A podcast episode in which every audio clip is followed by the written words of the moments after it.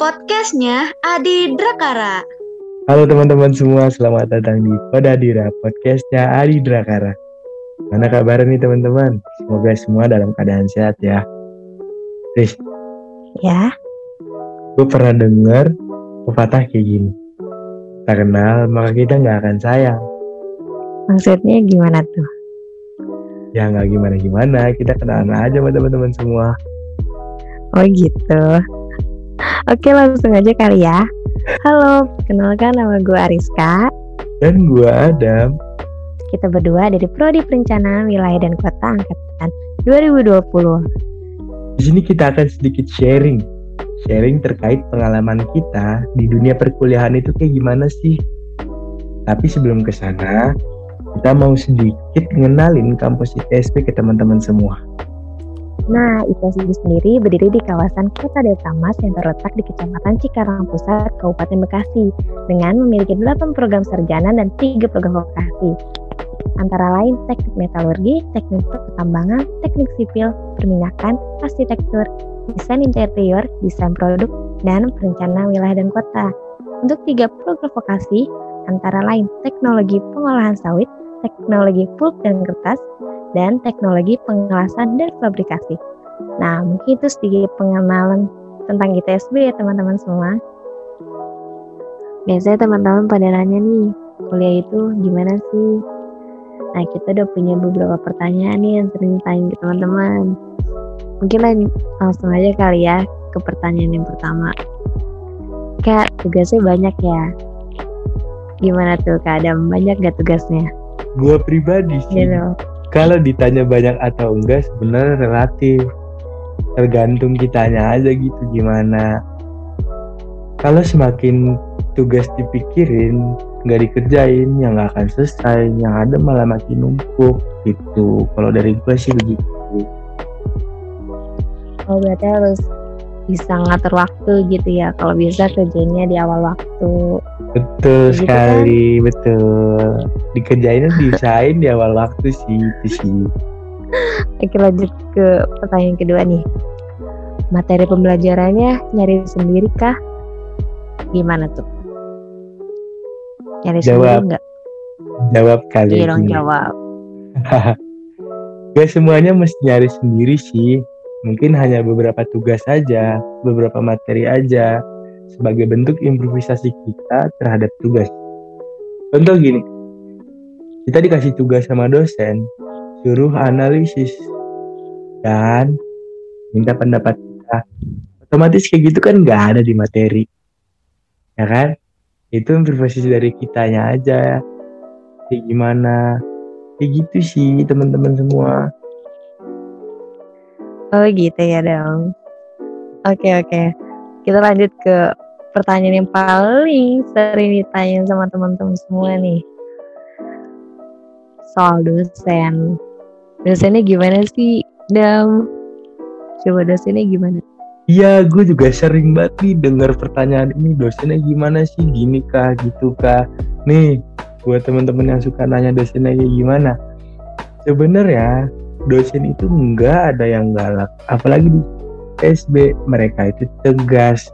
Mereka mau kita mempertanggungjawabkan pekerjaan kita, entah itu tugas, keorganisasian, atau manajemen waktu mungkin gitu sih teman-teman semua nah sekarang nih Riz gua pengen denger gimana sih pengalaman pribadi lu saat pertama kali masuk kuliah Pengalaman gue pas masuk kuliah. Itu tuh gimana ya rasanya? Yang pasti excited banget sih.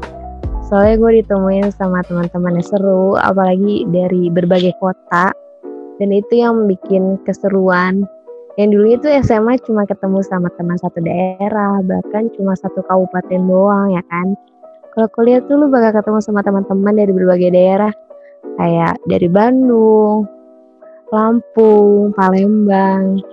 Itu sih yang bikin tambah serunya tuh di situ.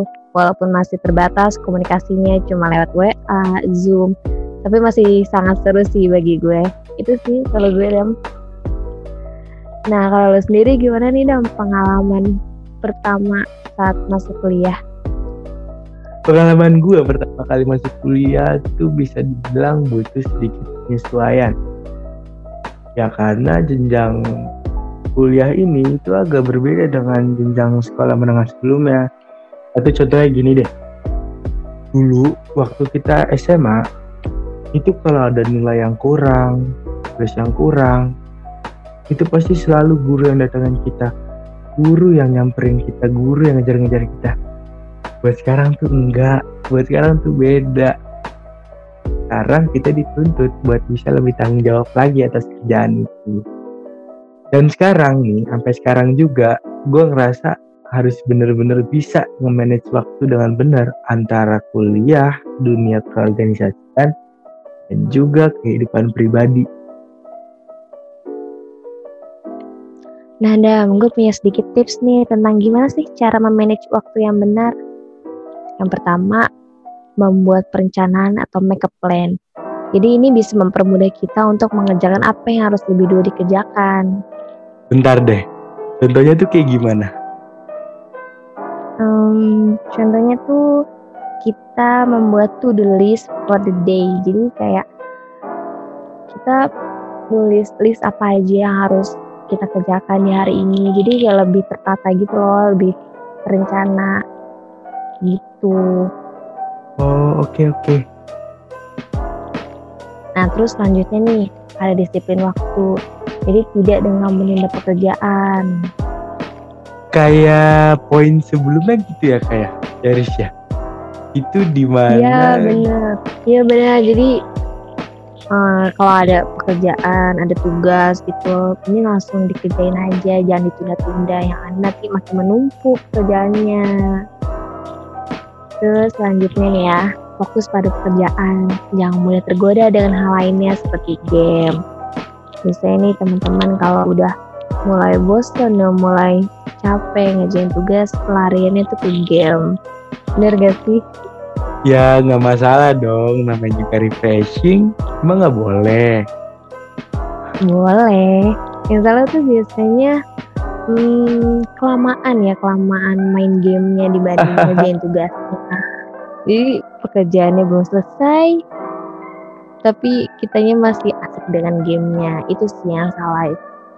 Jadi harus bisa lebih memanage waktu yang benar. Nah terus nih di poin terakhir yaitu kita harus menjaga kesehatan. Dan di sini uh, ini poin yang paling apa ya? Yang paling penting sih karena kalau poin ini nggak terlaksana semuanya itu akan percuma gitu. Jadi kita tuh harus sehat dulu. Setuju. Intinya sih, sih intinya sehat dulu semuanya bakal bisa lancar gitu. Make a plan disiplin waktu fokus pada pekerjaan gitu. Nah dan kayak cukup deh sampai sini aja.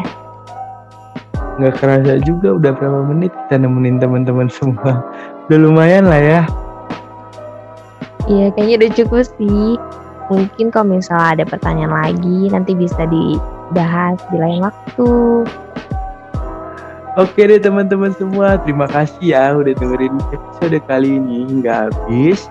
Jangan lupa buat dengerin episode selanjutnya di podcastnya Adi Dakara. Gua Adam. Dan gue Hariska. Kita pamit.